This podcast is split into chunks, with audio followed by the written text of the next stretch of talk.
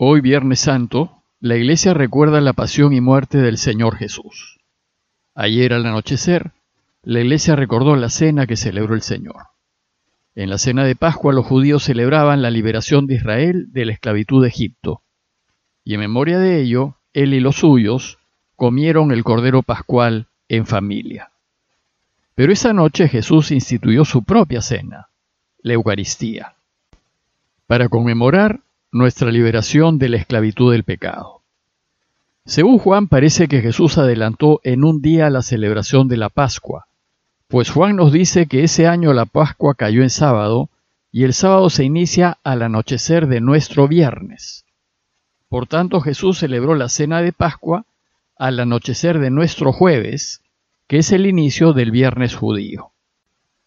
Esa noche, ya en viernes, Después de la cena, a Jesús lo tomaron prisionero y al amanecer fue juzgado por Pilatos.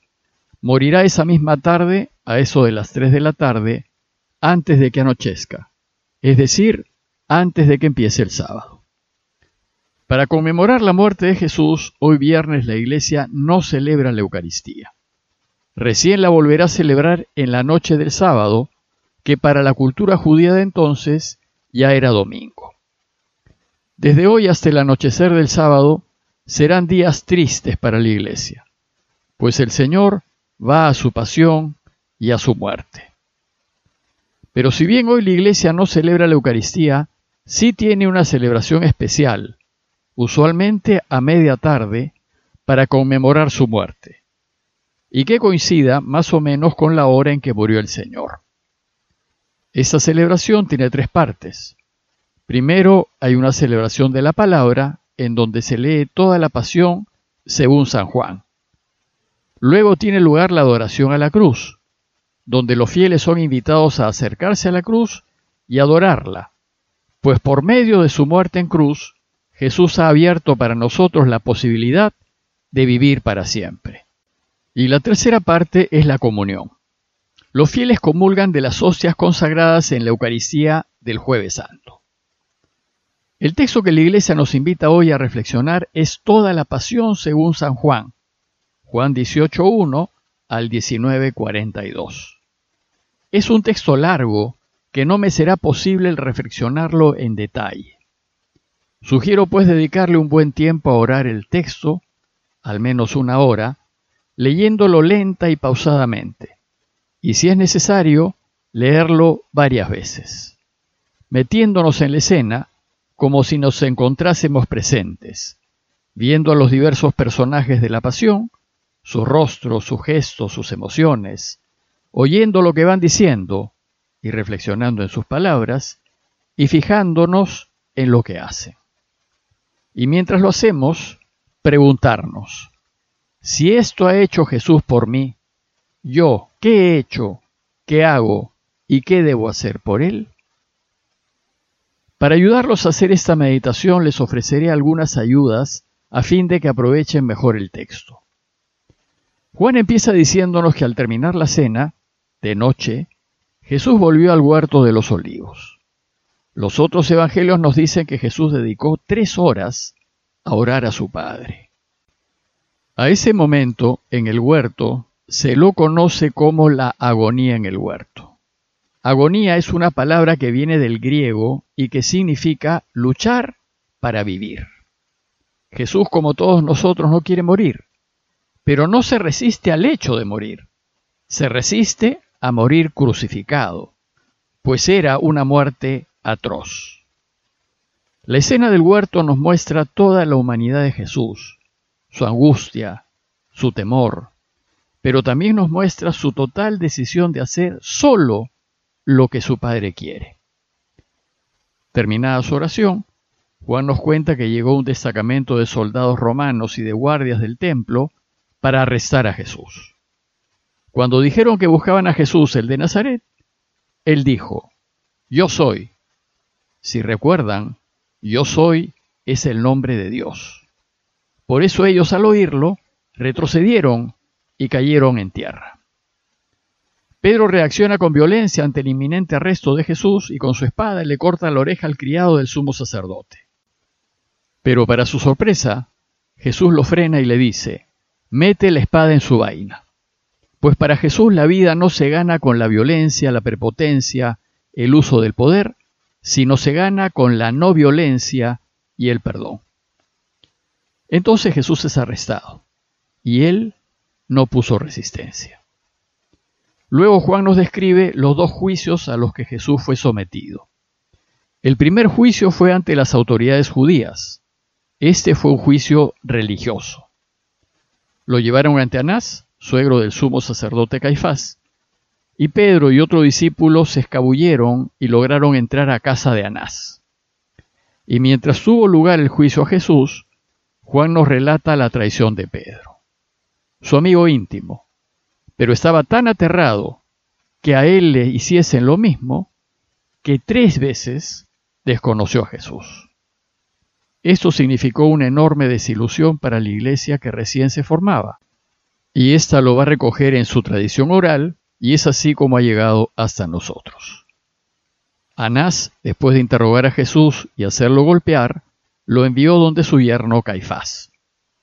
Los otros evangelios nos cuentan que en el juicio ante los judíos, Jesús fue condenado a muerte por blasfemia, por hacerse hijo de Dios y la pena por blasfemia era la muerte.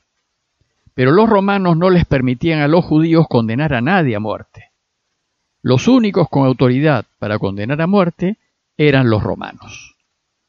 Entonces, durante la noche, a Jesús lo torturan.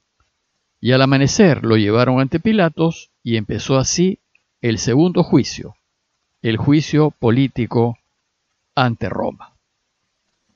Juan con ironía nos dice que los judíos no entraron a casa de Pilatos, pues se habían purificado para celebrar la Pascua. La ley decía que si un judío entraba en casa de un extranjero, quedaba impuro.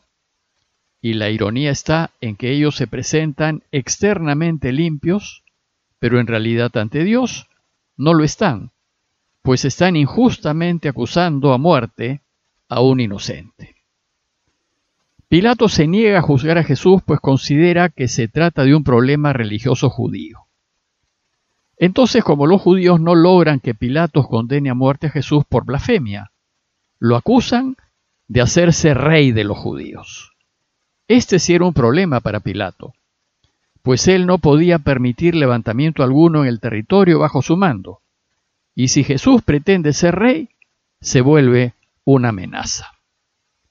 Viene entonces un largo diálogo entre Jesús y Pilatos en torno a si es o no es rey. Para Pilatos, Jesús está mal de la cabeza, pues dice locuras, como que su reino no es de este mundo y que ha venido a ser testigo de la verdad. Entonces, Pilatos sale a decirle a los judíos que no encuentra a Jesús culpable y les ofrece más bien liberar a Barrabás, un conocido delincuente y dejar libre a Jesús. Pero los judíos no aceptan, querían a Jesús muerto, aunque el peligroso Barrabás quedase libre. Recordemos que estamos en Pascua y que muchos peregrinos habían llegado a Jerusalén y Pilatos no deseaba una revuelta judía durante las fiestas, pues sería incontrolable. Entonces busca la manera de complacer a los judíos y se le ocurre mandarlo a azotar y torturarlo.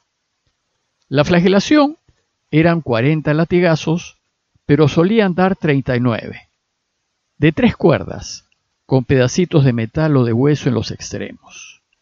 Era una tortura terrible y capaz de matar a cualquiera.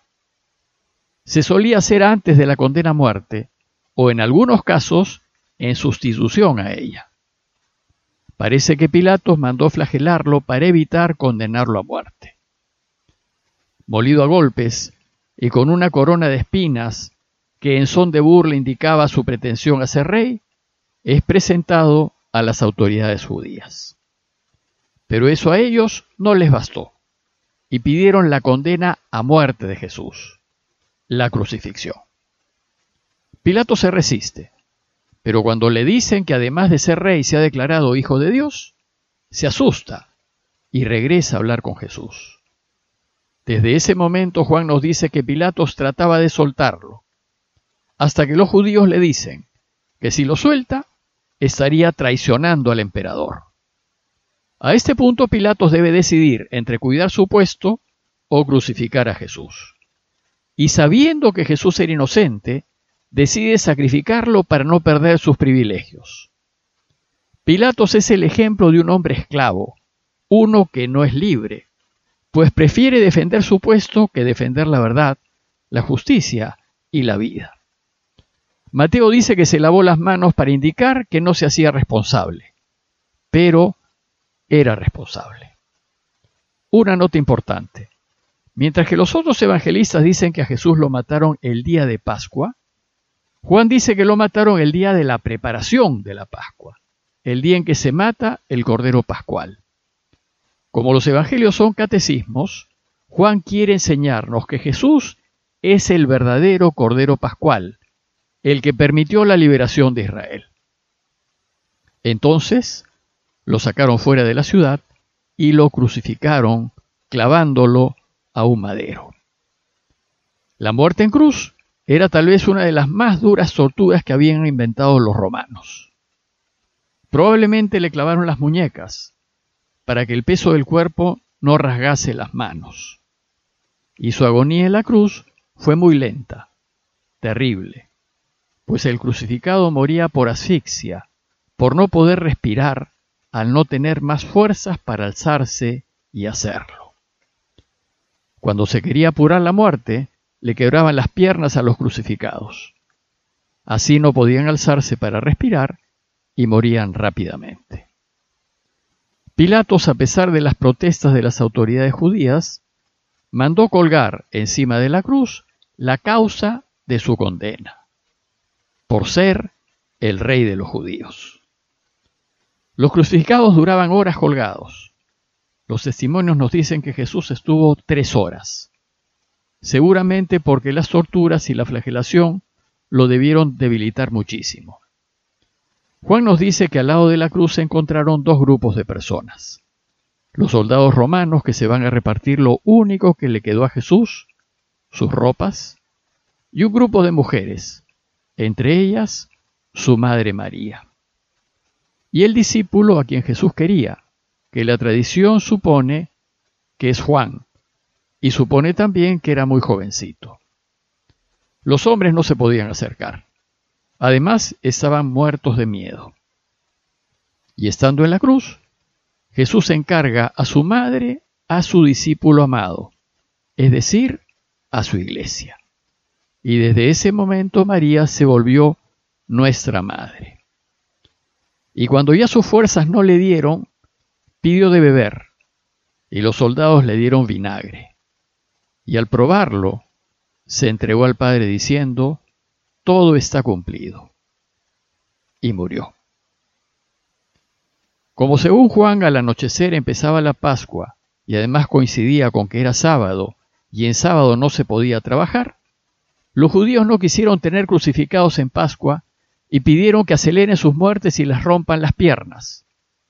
Pero como Jesús ya había muerto, no le rompieron las piernas. Sin embargo, un soldado le atravesó el costado con su lanza. José de Arimatea, un hombre adinerado y uno de los seguidores de Jesús, pidió a Pilatos que autorice sepultar a Jesús antes de que se inicie el sábado. Pilatos autorizó, y los discípulos fueron a sepultar al Señor rápidamente, antes del anochecer, para después retirarse a guardar el descanso sabático. Ese sábado, encerrados, sin poder salir, debió haber sido un día muy duro para toda la comunidad, que lloraba y se lamentaba por la muerte del Señor. Los invito a pasar este día reflexionando en lo que pasó Jesús recordando que todo lo que vivió, lo vivió por mí, por cada uno de nosotros, y solo para que podamos descubrir cómo tenemos que vivir para ser felices y volver a Dios. Parroquia de Fátima, Miraflores, Lima.